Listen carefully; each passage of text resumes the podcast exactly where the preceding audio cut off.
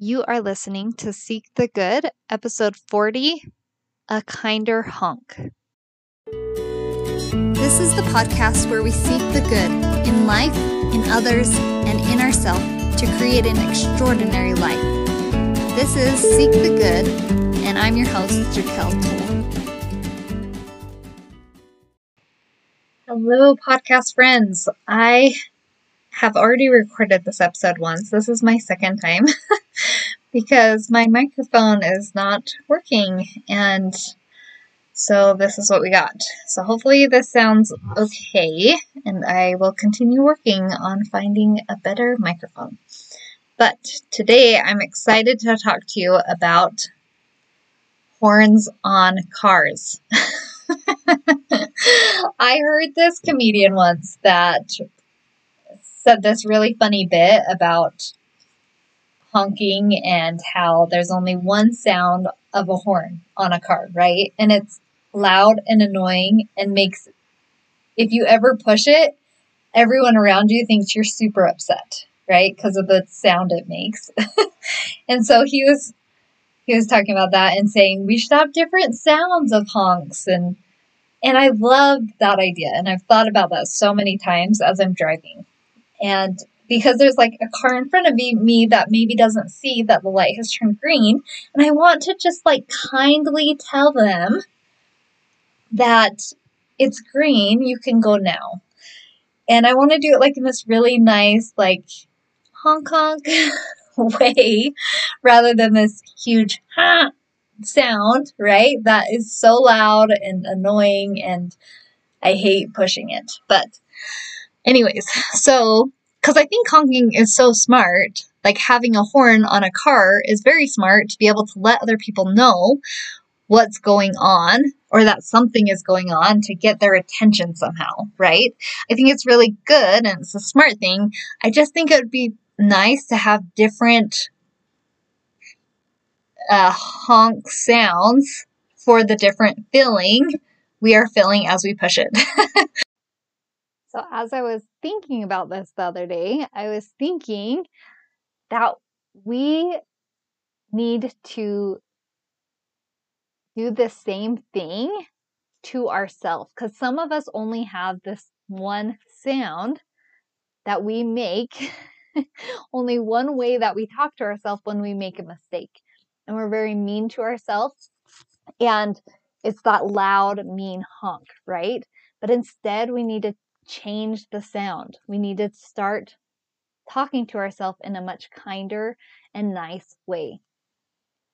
Another story to kind of go along with this is the other week, my family and I were on our way to a homecoming, which, if you're not a member of the Church of Jesus Christ of Latter day Saints and don't know about homecomings, what it is is um, a missionary that has just gone and served a mission for a year and a half to two years is done, they speak in sacrament meeting, usually, which is our Sunday meeting.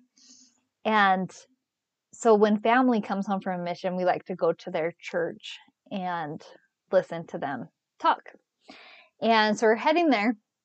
And I had looked at the invitation multiple times and I plugged in the address to to go to this homecoming. And we are already kind of running late and it shows on the GPS that we're going to get there like right on time.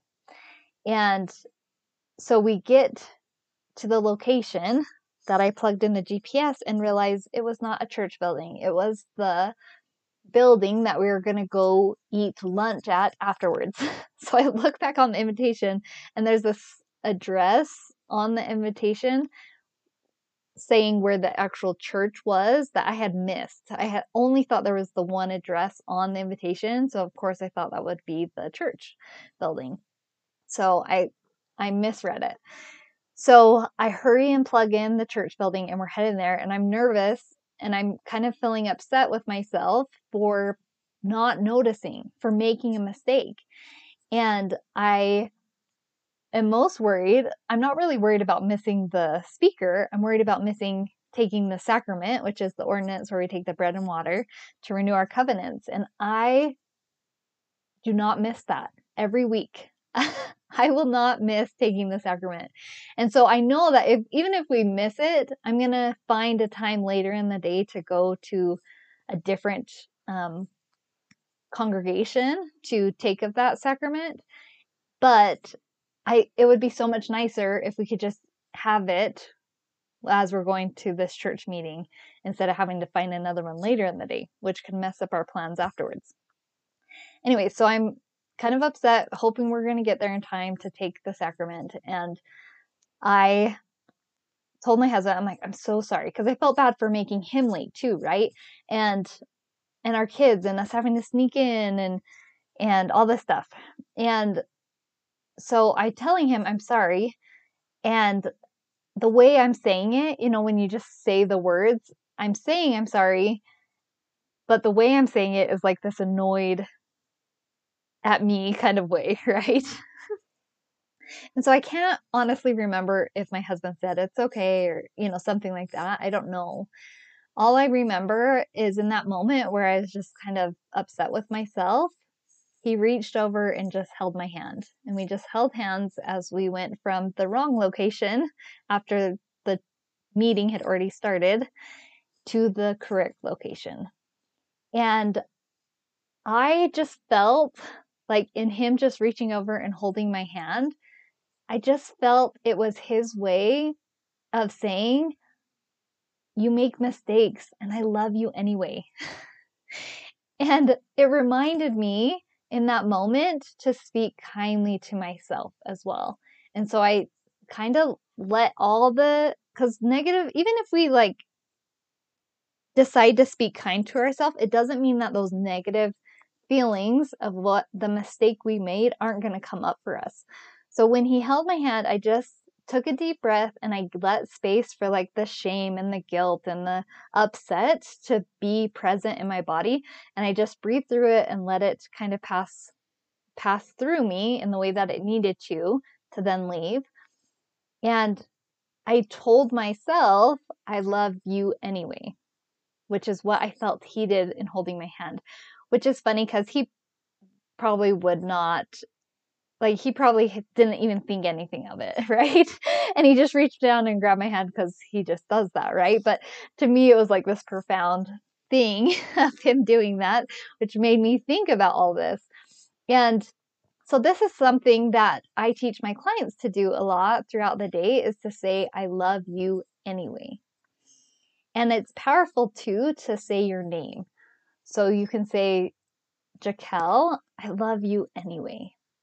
This is a really good, powerful tool to use as you are trying to change this relationship with yourself. To instead of being that negative, critical self, that you become your own best friend. And I want to kind of break down that. So I think it's powerful to say our name to like recognize it's more powerful. Like I'm talking to you, like saying the name of the person, right? Even if it's ourself. Jaquel, I love you. It's very powerful. And then also, I like adding the word anyway after I've made a mistake. Like, I love you anyway. Because our brains want to acknowledge the mistake.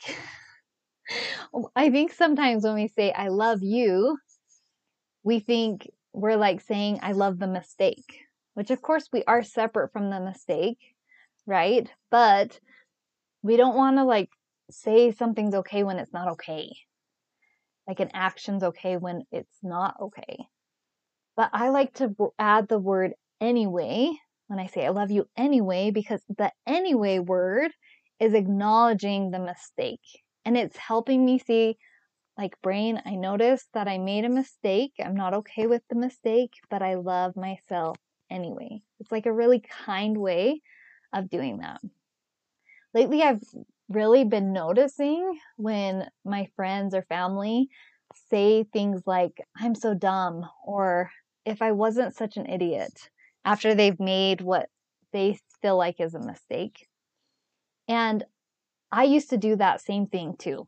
I used to, I feel like we, like, I get why we do it because we're doing it to let other people know we've made a mistake but I feel like we can do that in a much kinder way because words really do matter.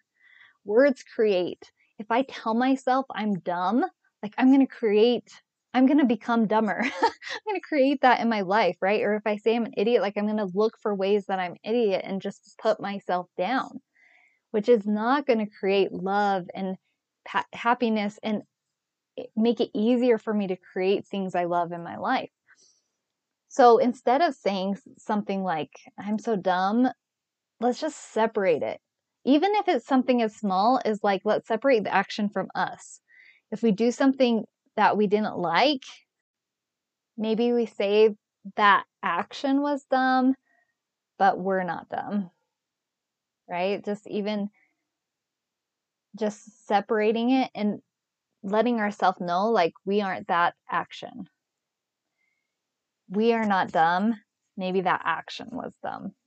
Right? So I want to encourage you to just first like notice this. Like just kind of this next week, try to notice how you talk about yourself to other people and how you're talking about yourself just in your head throughout the day. And instead of criticizing how we're doing that, because our brains will want to say, like, oh, you're so dumb for saying you're so dumb, right? Which is just compounding the problem. But instead, let's just like notice and be like, of course I'm doing that. This is a habit that I've created. And of course I'm still doing it. It's okay. Just adding like, it's okay. Just so we can just notice it. Because that's the first step to changing it. First, we have to notice it. Next, we have to like accept it. And that's what coaching can help us do a lot is to then accept it and kind of welcome it. Like, it's okay that I do this. Once we can like become okay with it, then we can start adjusting it, which is very helpful in coaching to do as well. So, but that's the biggest thing I want you to do is notice it and then try talking in a nicer way. Try using the phrase saying your name and then I love you anyway. And just see how powerful that is in your life as you make that change.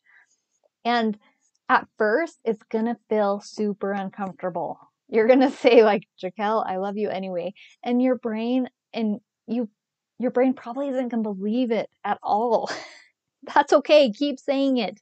My brain didn't believe it at all. And it felt so weird and so awkward. But the more I said it, the more I believed it.